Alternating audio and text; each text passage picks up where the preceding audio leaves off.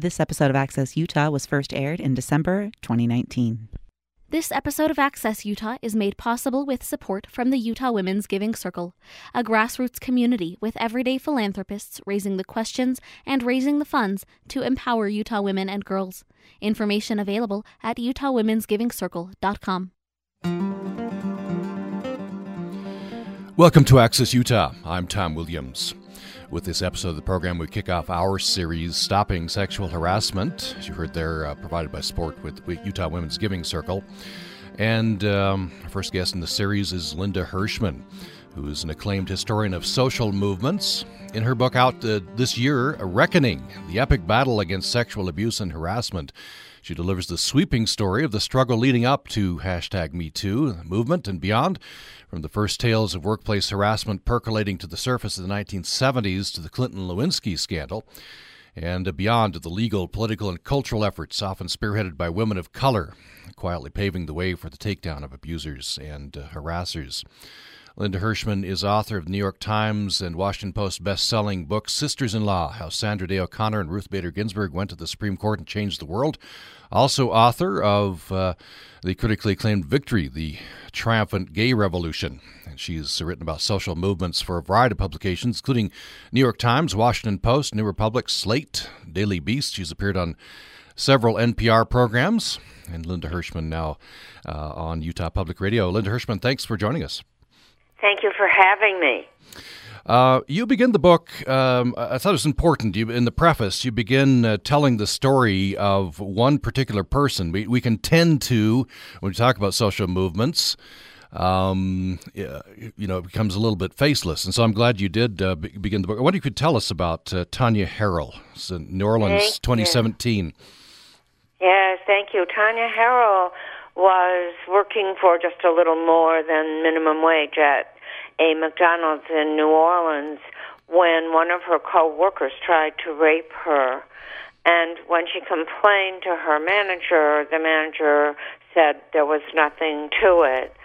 So it's a very wrenching story, but it's also a, a triumphal story because a year later, the Time's Up Legal Defense Fund, which had been founded by the women in Hollywood who were behind the Weinstein outing, um, took up her case in the case of a dozen other low wage McDonald's workers to sue McDonald's and their franchisees for sexual harassment.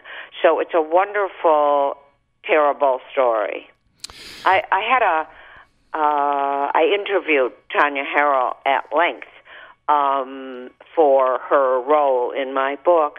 And at one point, I was asking her to explain more fully to me why she stayed in her job when she was subject to such terrible abuse. And I said to her, Tanya, you know, my readers are going to want to know why you didn't just quit. And she answered me in such a way I'll never forget it. She said, I don't understand how there could be anyone who doesn't need their job. Yeah, and that that illustrates the, the forces at work here, right? That you can't, a lot of people that's can't just right. up and quit, can't do it. You uh, can't quit, and that's in a sense a story of the desperate need at the bottom. But I think we also need to honor the ambition and the very human aspiration to succeed and use your talents and and be um, you know, uh, have a flourishing life that drives the women who can who aren't in desperate need. I think we focus so much on the situations like Tanya Harrell's, and I wonder if we give enough respect to the entirely appropriate human ambition of young women in you know, desk jobs in television stations and radio stations and in the movies who want to use their talents and to rise just like all human beings do. Mm. Yeah, that's certainly true. And you point out that uh, you know it's kind of the middle of uh, Tanya Harrell's uh, you know quest for, for, for justice, hope at least for justice. Uh, of course, we had the, the rise of the of, of Me Too, which which which helped a lot. Uh, Alyssa Milano tweets out October 2017. Um, if you've suffered sexual abuse, harassment, uh, use the hashtag Me Too. 14 million tweets do that. 200 men in the in the succeeding year uh, brought down. But then you go on to say uh, that no social movement arises in an instant. Right, and it's you know, as a scholar, it's been very hard for me to watch all the fussing about the two years after the New York Times wrote its first article about Harvey Weinstein, followed closely thereafter by the New Yorker, because I know that um, dedicated lawyers and activists and scholars and plaintiffs have been fighting this fight since 1972. And you go back to the, the early 1970s. Uh, of course, the sexual harassment, sexual abuse has been going on, you know, forever. Uh, right. w- why uh, why start the book in the 1970s? Um, well, it was the feminist movement. Uh, you know, I think it was a combination of the. Remember, uh, the Feminine Mystique was published in 1963, and you have the. Um, so in the 60s, the feminist movement was building uh, women were leaving their single family homes and going into white women, black women have always been in the workplace, um, were leaving their single family homes and going into the workplace. And so they were available for sexual harassment at work. And the same force that drove them into the workplace also told them that they were full citizens and entitled to be treated without discrimination. So the two forces came together as the 60s built, and it erupted in the 70s in a very classic way. There was a group of women at Cornell um, having a consciousness raising group, and they kept reporting, the women in that group kept reporting. It's such a great way to gather data um, that they were experiencing sexual harassment and abuse at work, and um, and the uh, activists who were leading the consciousness raising group at Cornell put a name to it. They called it sexual harassment, and then Catharine MacKinnon, the now renowned legal scholar, but at the time a law student at Yale Law School, um, uh, developed the theory, had the insight that if it was sex discrimination, it was a violation of the um, Civil Rights Act, and people could sue for it. So she put the legal frame around it, which, you know, it turns out in a lot of my books that study social movement, I find that this is a critical moment when someone sees the horizon and understands that their mistreatment is really a violation of deep principles of American equality. Well, in fact, you uh, you have you outline uh, three rules for successful social change. uh, you tell us briefly what those are. Um, so um, they are um, take the moral high ground this is not a hard insight if you're studying abolition, which I'm doing at the moment.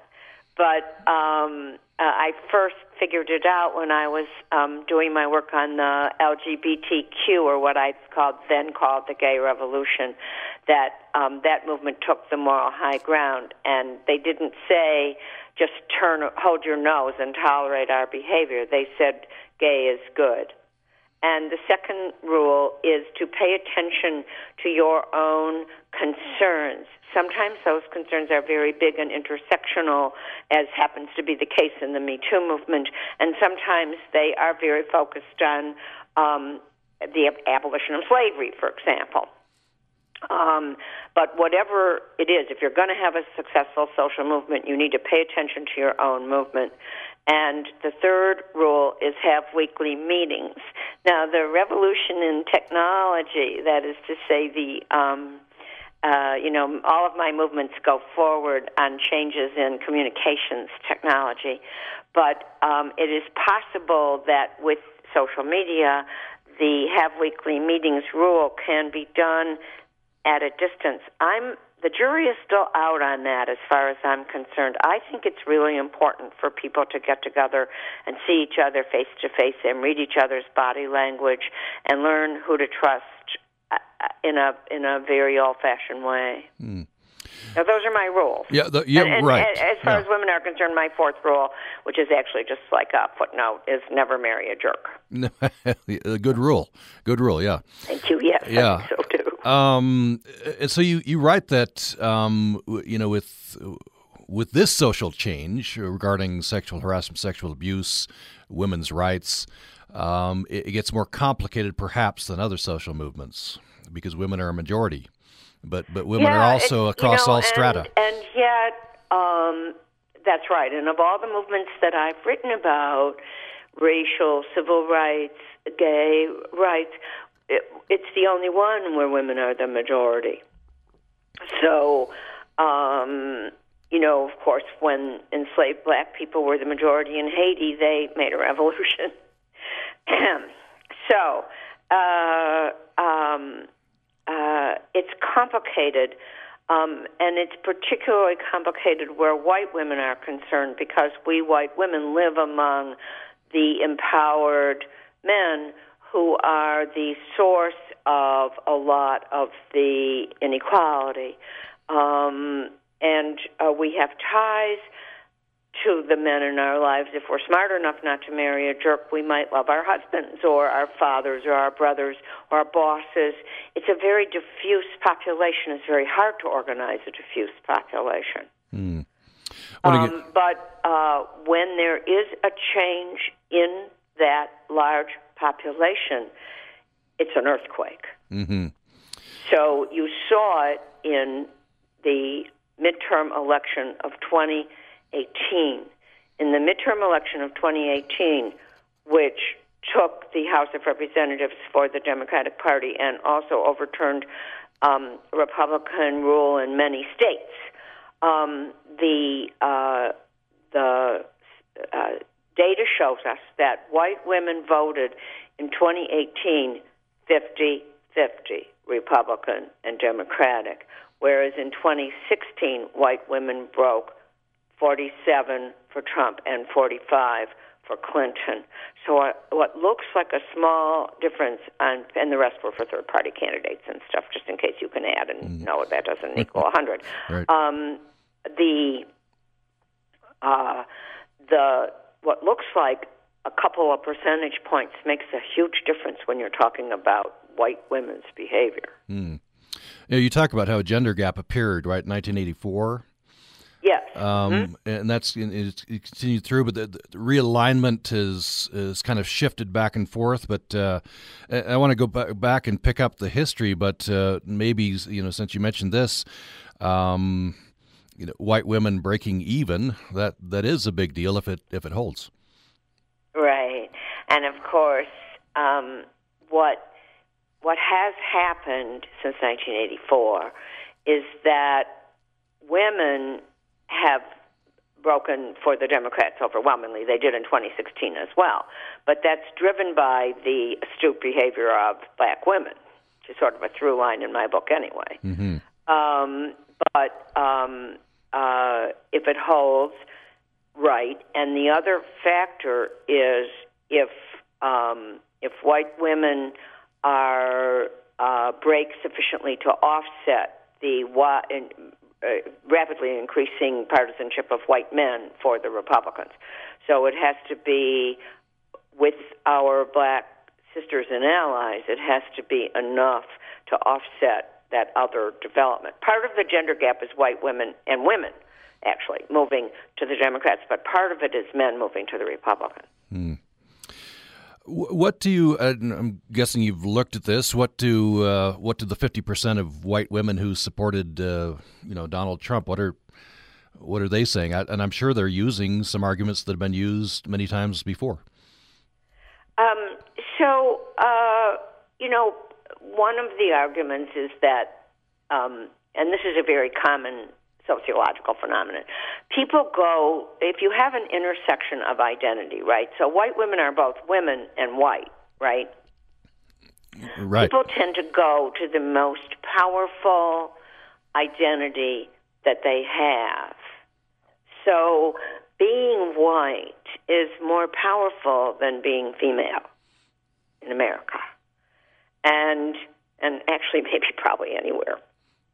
But Um, so people tend to focus on the identity that they have that is the most powerful. It takes some insight and self insight to understand that you need to uh, embrace the part of your intersectional identity that is less powerful in order to raise yourself and other people who are like you up to equality. Mm. So that's part of the explanation. Another part of the, and if, um, you know, if you talk to them, they would say, you know, being a woman does not drive my voting decision. They will rarely say being white does, although actually the polling data shows that racism is, was the single largest factor in voting for Donald Trump in 2016. That's established uh, national scholarly polling data has done that. So, um, but they women will rarely say that. Um, sometimes they'll say it's the economy, stupid. Sometimes they'll, you know, say um, that uh, uh, they won't say, but they will behave in a way that is they have made an alliance with the most powerful player in their world, which is a white man.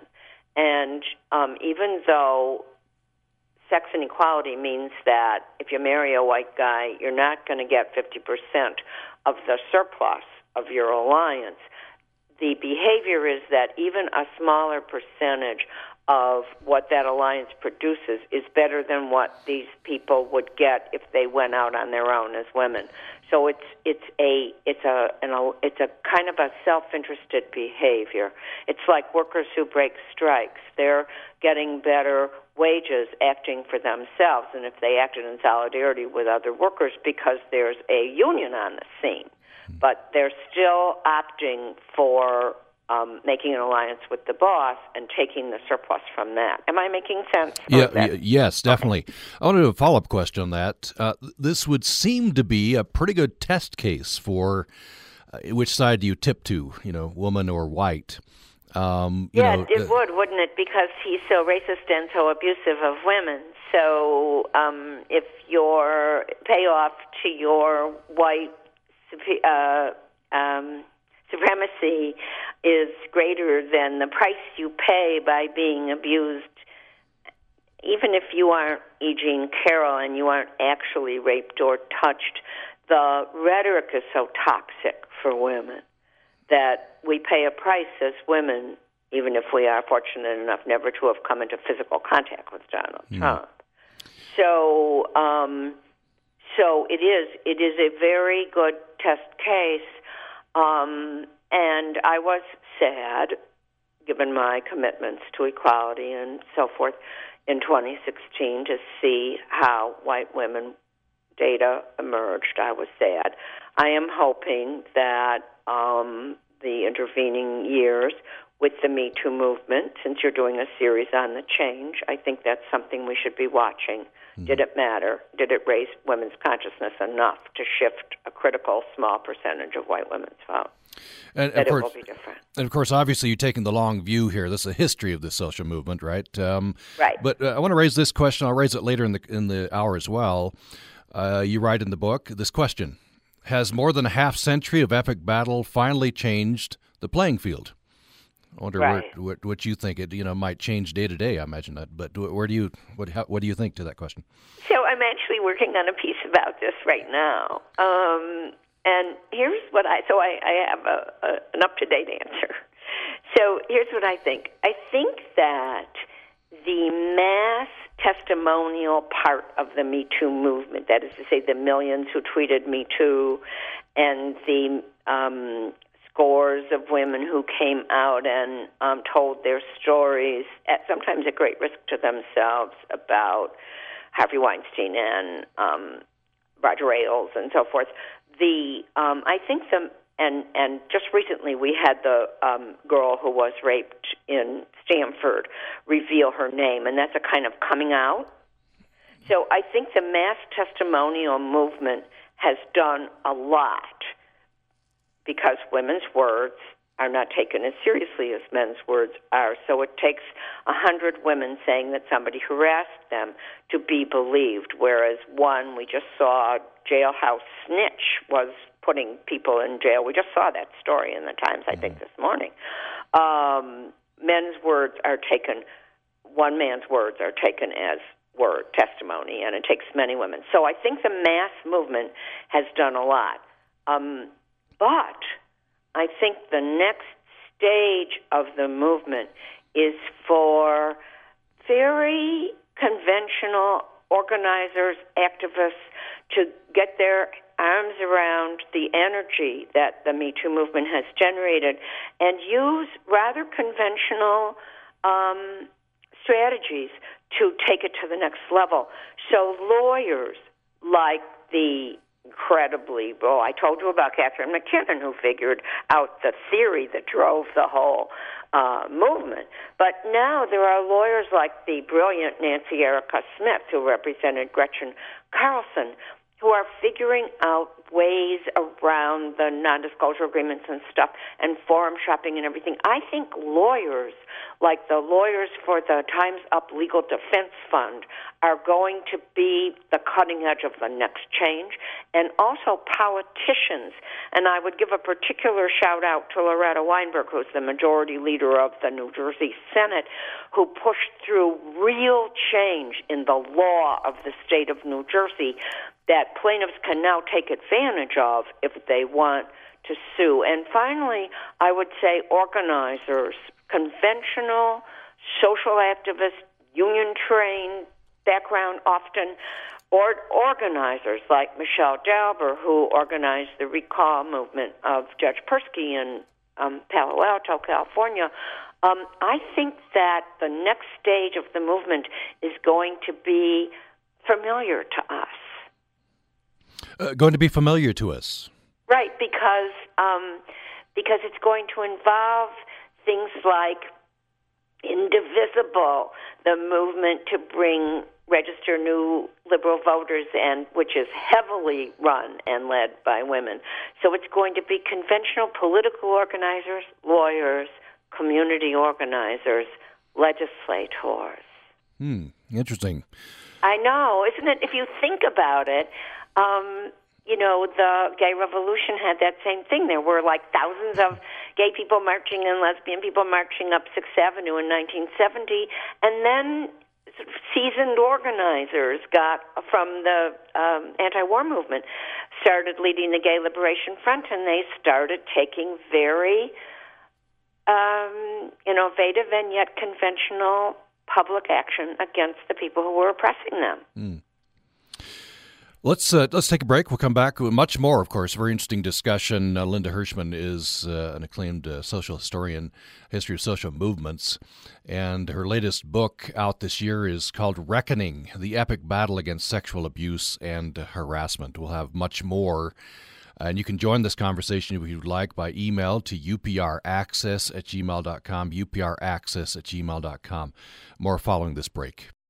Programming on Utah Public Radio is made possible in part by our members and Salt Lake City Weekly, a Utah news source since 1984, covering music, dining, nightlife, and more in Salt Lake City and beyond.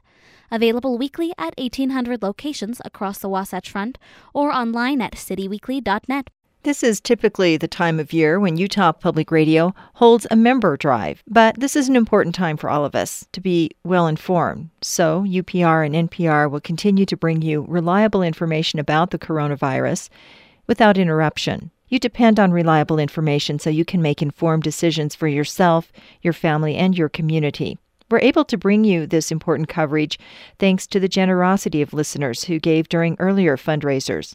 Please join them. Give at upr.org. Utah Public Radio hopes you will join us in thanking our sponsors, the many businesses we rely on for their continued support of our mission to provide thoughtful and informative programming. The critical financial backing we receive from our business community means we can bring you news updates and online classical music programming, and that's a wonderful thing, especially in uncertain times. What remains certain? UPR's commitment to serve our listeners here and online at upr.org and through our UPR app. This episode of Access Utah was first aired in December 2019. This episode of Access Utah is made possible with support from the Utah Women's Giving Circle, a grassroots community with everyday philanthropists raising the questions and raising the funds to empower Utah women and girls. Information available at utahwomensgivingcircle.com. Thanks for listening to Access Utah. This uh, episode of the program is part of our Stopping Sexual Harassment series, which we kick off with this uh, episode of the program. We're uh, pleased to be joined by Linda Hirshman. She's an acclaimed historian of social movements, um, and the latest book is Reckoning the Epic Battle Against Sexual Abuse and Harassment. Linda Hirshman, I just want to read uh, just a couple of uh, about a paragraph from the book. This this just please do. Uh, this this th- this just struck me and, and appalled me. I think that was your your uh, at least one of your purposes here. Um, you say in the, the last uh, chapter of Farley's book, The Casting Couch, Herb Belkin, then president of ABC Records, opined that the sexual practice in the entertainment industry was a great example of the free market.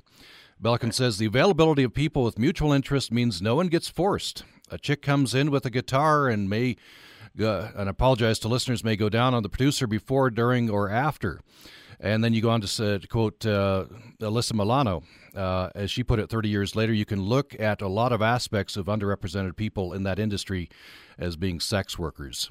This is this is 30 year bookends, and and uh, according to Milano, not a whole lot of progress. Right, sad, isn't it?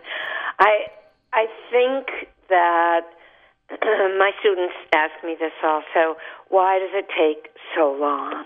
And part of it is to circle back that um, women are a distributed majority, and you can't move to the suburbs, I always say, and get away from your wife.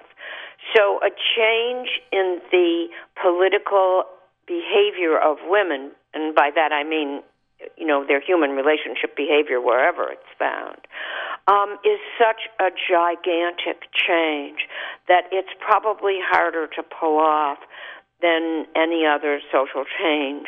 Um, and uh, so so it's uh, it's like for many men, it's like if they start the car one day and the car says, "I don't want to go to work today. I want to go to the beach." To to establish sexual relationships, it's as if the car spoke. Think about the um, sort of description of the women that Herb Belkin makes in that quotation. Um, it is as if they are um, uh, eclairs in a bakery case that you can just purchase for your pleasure, and as if the sexual exchange has no political or emotional vibrations, pun intended. So um, I think that uh, treating women as full citizens and people with full autonomy and with reasonable expectations of dignity and so forth um, is just the most radical proposition you can make. Uh, you talk about uh, the, you know the beginnings of the legal case here. Um, Catharine MacKinnon uh, had had this this view that uh, sexual harassment of working women violates the Civil Rights Act, and I know. On, on, I on wish that. I could say I thought it up. um, uh, the, and I want you to tell me about the pushback to that. The the, the arguments against that were uh, one of the arguments was, uh, well, sex is a private act, right? Why, why are you right. bringing the and, public sphere and, in here? Um, I've, you know, I have actually, I have been arguing against that my whole career, right? This is the uh, the same argument that uh, heterosexual sexual relationships are private relationships. What they're really saying is, and therefore not subject to any of the judgment or regulation that we apply to any other aspect of human life. Okay? So it's like a law free zone, and it's also a political morality free zone. And that is so wrong. Um, uh, human sexual relationships are human relationships. And politics is a shorthand to morality are the way that we judge human relationships. And law is the way that we regulate human relationships, in a, especially in a democratic society, hopefully. So it is um, such a deep mistake. And what happens, okay, so, so you create a morality free zone, right? You create a legally free zone so when somebody is being abused domestically in their own home, the police won't cross the threshold, right? What for for centuries political philosophers have known what happens when there is no law, the strong rule. And that's what he was describing in that very um, revelatory statement. Mm. So it's so wrong. If I could change one thing about the way that we talk about women and men and sex and so forth, it would be to say, I'm not arguing for sexual, Judeo Christian sexual morality. I am not of that school of thought. I'm arguing for ordinary political morality. Does it enable you to lead a flourishing life? Is there enough equality to allow you to make a free choice? And do you do more good than harm? Mm. I want to uh, get your view on, and you write extensively about this in the book, of course, two snapshots Supreme Court nominations. So right. Clarence Thomas, and and then decades later, Brett Kavanaugh, and and their their accusers Anita Hill and Christine Blasey Ford. Uh, it, it, seems not only to me but to many, um, kind of same old, same old. Right. So the Republicans nominated Clarence Thomas in uh, 1991, and more importantly, they stuck by him after the um, revelations about his treatment of his employee emerged. And the Republicans nominated Brett Kavanaugh in uh, 2018, and they stuck by him fiercely after the accusations of his behavior as a, a young man emerged. Um, I think that the difference is that in 1991, a, a not insubstantial number of Democrats also supported Clarence Thomas. So there's been, and in uh, 2018, only one Democrat supported Brett Kavanaugh. Um, and uh, and it's unclear what he would have done if it had, been a meaningful vote.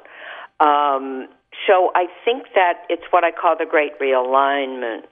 Um, the with agonizing slowness, and I presume we're going to talk at some point about Democrat President Bill Clinton. Yes, indeed. Um, okay, Democratic President Bill Clinton. But um, with agonizing slowness, there has been a realignment of concern for women's sexual well being into the Democratic Party and out of the Republican Party. So in 1991, someone like me really had no place to go right? Because the Republicans were nominating and defending Clarence Thomas. Joe Biden was a Democrat. Joe Biden was empowering them by the way he ran the hearings to do that. And then quite a few, Demo- eight or ten Democratic senators voted to confirm him. They did mostly lose their seats in the ensuing elections, by the way. Mm. But um, but there was really no place to go. By 2018, the Republican Party had taken on both the old fashioned religious traditional oppression of women, let's call it Mike Pence, and the libertine, where there is no law, the strong rule, um, oppression of women, let's call it Donald Trump. So it had become centered in the Republican Party. I don't know that the Democrats were like hysterically anxious to become the party of women's rights, but they have uh, you referenced before the break, and uh, this seems to, to be the case both in the Thomas hearings and the and the Kavanaugh hearings. Uh, men are believed uh, ahead of women. Yes, that's actually. I was just thinking about that because I was trying to figure out why the um, Me Too movement has been such a mass testimonial movement and not more like the other movements that I write about. So, so, but I don't know if you actually gave a lie detector test to the people who voted to confirm Clarence Thomas and certainly Brett Kavanaugh after the Me Too movement, that they actually believed that Christine Blasey Ford had misidentified uh, the person who tried to rape her. I don't actually know if that's true. In truth, I think that um, uh, men are treated as speaking the truth because their truth continues the existing sexual hierarchy. Mm. So they're treated as speaking the truth. Um, and and so what's if you dig a little deeper, what you would likely find is that the men who pretended to believe Brett Kavanaugh actually don't care whether or not he did what he was accused of doing to her and that's a that's an even more troubling interpretation. Yes, in some ways that's a good good for you. That's right. In some ways that's worse because if they're believing Brett Kavanaugh as opposed to, and of course this goes back to my first point, which is there were quote only unquote two women that they allowed that surfaced in the public, both uh, Blasey Ford and the uh, Deborah Ramirez from Yale. Um, although there's talk that there were others, and had a proper investigation been done, we would have confronted the classic Me Too situation, which is a dozen women on one side and one man saying no on the other side, right? That wasn't allowed to ripen. But let's assume that they believed Brett Kavanaugh as against the credible testimony of Blasey Ford and Deborah Ramirez, as reported in the New Yorker. Then they're dumb but they're not vicious. Mm-hmm. But if they actually don't care whether or not Brett Kavanaugh did it, is as I mean, maybe they would prefer that he not do it, but as opposed to getting him on the Supreme Court, it didn't matter enough to them. Then it's vicious. Mm. How do you interpret, and this seems to be somewhat iconic and maybe representative, how do you interpret the the, the, the rage that we heard from the from now Justice uh, Kavanaugh, from Senator Graham, and others? Um, so I think that I, you know, it it should not surprise you to learn that once in a while in my sheltered and innocent life, I encounter that behavior. And people say to me, So, Linda, what are you working on now? And I say, I'm writing a book about the Me Too movement, and then they do a full Kavanaugh. So, um, I have encountered it. So, I've actually thought about it a lot. And I think to some extent, it is a work of performance art. They are reminding uh, women, smaller, weaker, and vulnerable in childbirth and nursing, that they are scary. I and I found, and a lot of uh, feminist thinkers have found the behavior scary, and um, and I and and um, so so I think that it is a and it, it it may not be consciously thought through, like Lindsey Graham isn't saying to himself, I think I'm going to have a tantrum to remind Linda Hirshman how scary men are, right? I don't know that it's that conscious, but it uh, male rage is very frightening to women. Mm. And I think that that is a big part of why they do it and why it works. I want to follow up. You you, you mentioned that I guess from time to time you mention here's what I'm working on, and you say the person talking to goes full Kavanaugh. By uh, why do you think that person? Uh, and by which you mean, I guess, rage, right? And uh, yes, yes, he had a tantrum at Thanksgiving. Okay, okay, wow. um, so j- just at the uh, take taking umbrage at how dare you treat the subject, or what? Uh? Yeah, how dare you challenge men's Uh, uh, behavior. How the the form it t- took with me, and often does take in public, is how dare you challenge, question men's behavior. Mm. Uh, so that, that, that's interesting because you know with with Justice Kavanaugh, you can see well you're you know you're attacking me personally with this. You're you're trying to deprive me of a seat on the Supreme Court. Uh, That's wh- right. That's actually a very. I, find that to be very interesting. Right. I think that um, the the men were angry, but Kavanaugh was both angry and tearful. Yeah, you may uh, recall. Right. So I think that that difference is that um, he was being attacked personally. That's right. I, but um, the Lindsey Graham was not being attacked personally. Yeah, and the person you you know you ca- correct have, the person at my right. at my two Thanksgivings ago. Obviously, I did not go back this year. you did.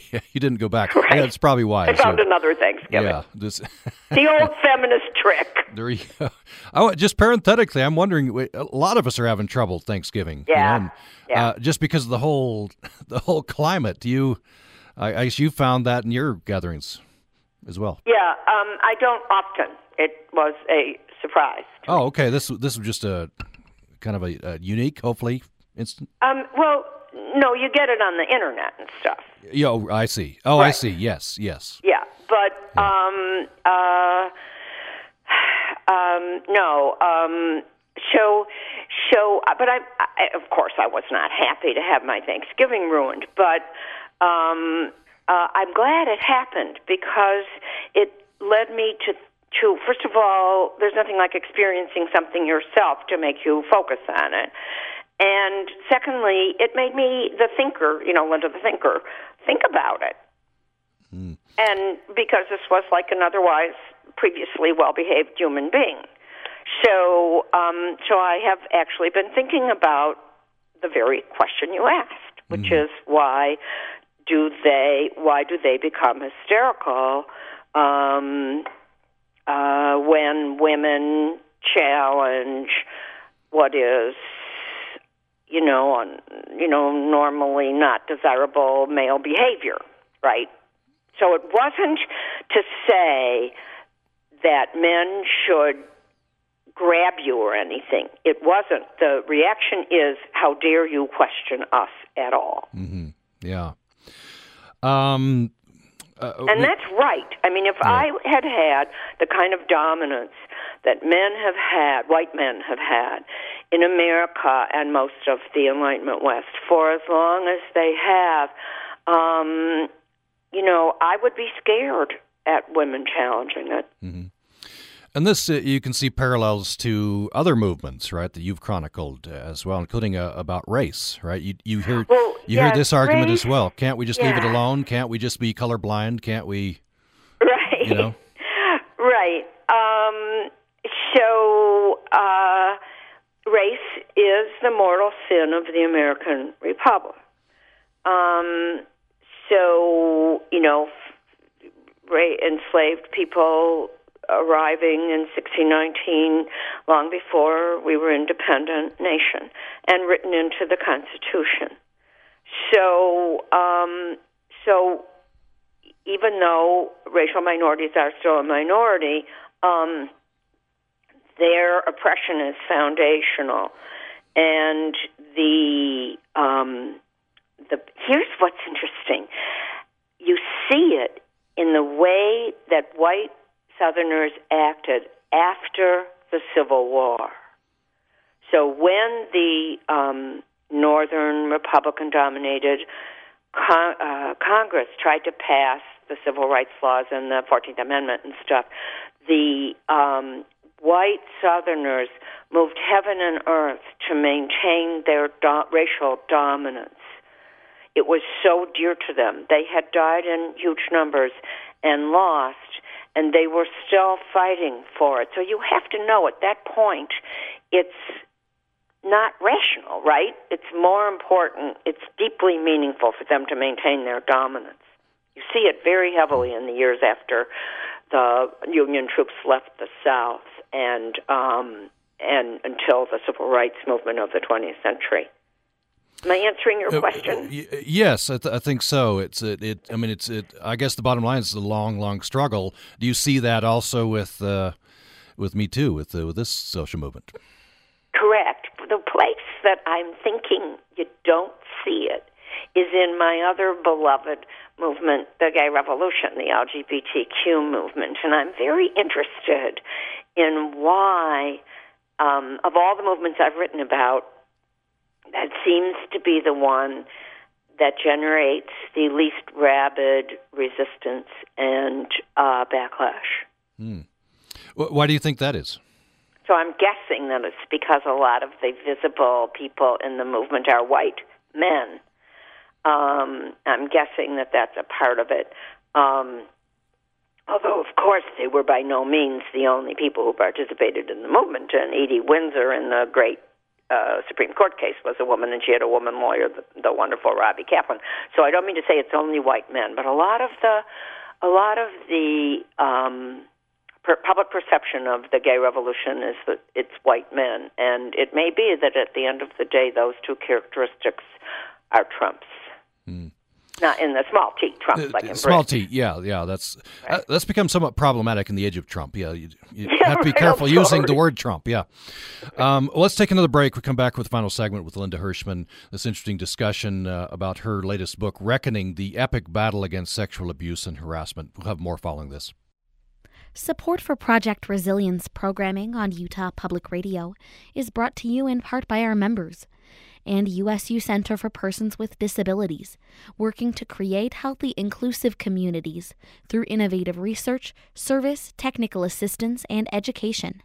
Information at cpd.usu.edu.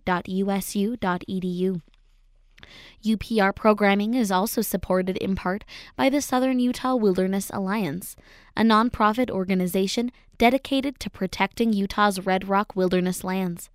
Details on SUWA and Protecting Wild Utah are at suwa.org.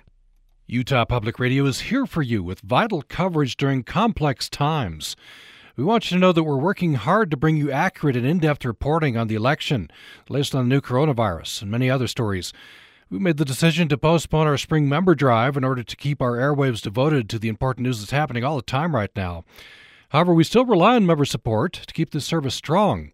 If you can give something today to help make the service continue for everyone who needs it, we welcome your support at upr.org. And thank you. This episode of Access Utah was first aired in December 2019. This episode of Access Utah is made possible with support from the Utah Women's Giving Circle, a grassroots community with everyday philanthropists raising the questions and raising the funds to empower Utah women and girls. Information available at utahwomensgivingcircle.com. Thanks for listening to Access Utah. We've reached our last segment. We have about six minutes left in the program. Um, we're talking with Linda Hirshman, who's an acclaimed historian of social movements. The latest book is Reckoning the Epic Battle Against Sexual Abuse and Harassment. Linda Hirshman, before we close, I do want to treat uh, Bill Clinton and Monica Lewinsky. This was very, very interesting. Uh, at a time when the realignment was happening, right? The Democrats were becoming the party of women's rights, and right. and then you had Bill Clinton, who you know supported publicly supported uh, many of these things, uh, then had a, a sexual relationship with his uh, power differential with uh, with his intern. Right, and also he was credibly accused of um, harassing a, a complete stranger who happened to be an employee of the Arkansas state government when he was governor. So it wasn't just um, the uh, now proven uh, issue of the sexual uh, relationship with a young with a, an employee half his age. Um, so uh, that was a moment when the feminist movement could have said, "This is an issue that we care a lot about," and um, not just the relationship with Monica Lewinsky, although I, Linda Hirshman, would argue that there's, you know, deep wrongdoing embedded in that inequality of bargaining power as well. But also as to the um, inviting a, an employee to your hotel room and taking your pants off. So um, the feminist movement could have said, we make the connection between sexual harassment and sex discrimination and um, and therefore the lesser prospects of women.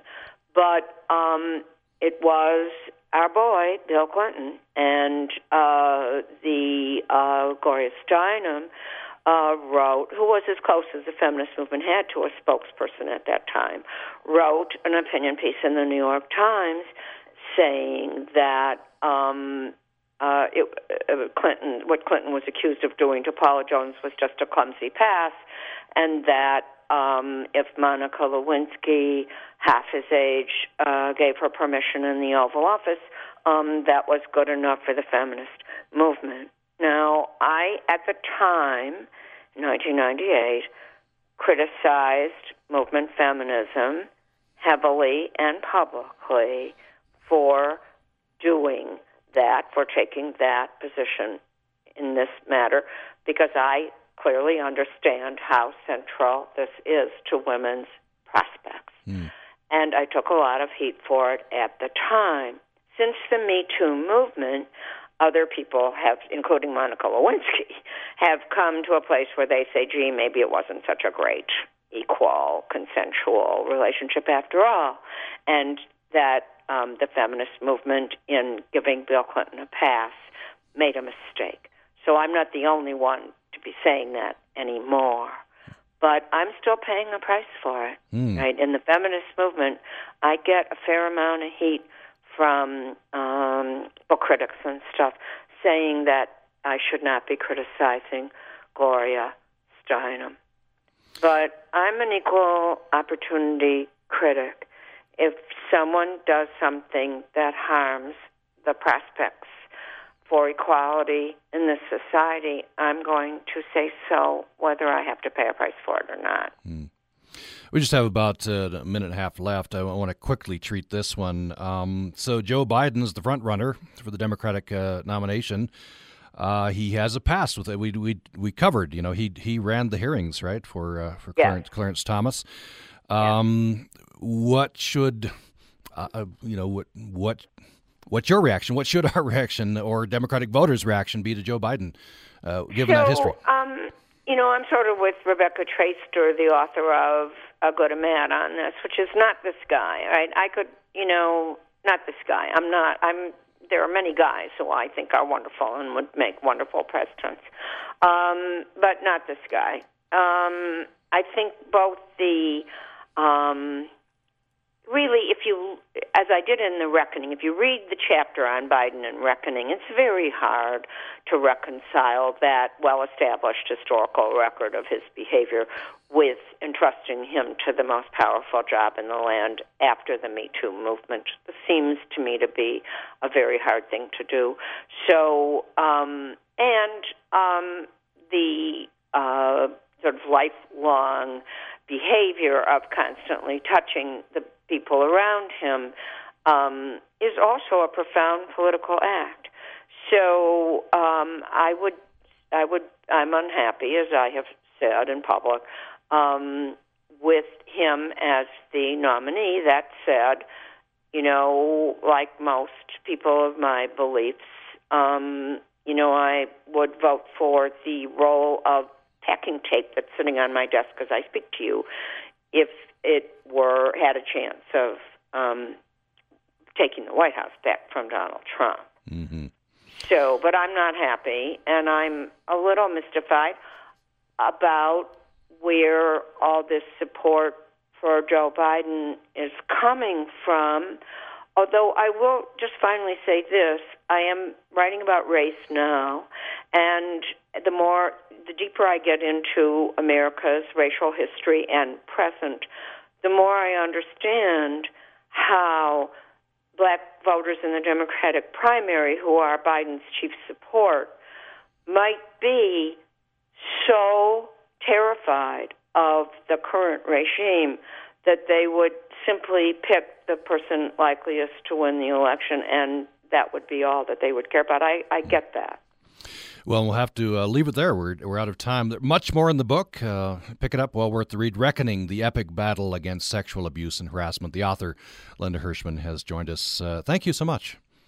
Thank you so much. Great questions. Thank you. And thanks for listening to Access Utah. This is Utah Public Radio, a statewide service of Utah State University and the College of Humanities and Social Sciences. KUSR Logan, KUSK Vernal, KUSL Richfield, KUST Moab, KCEU Price, KUSUFM Logan, and UPR.org.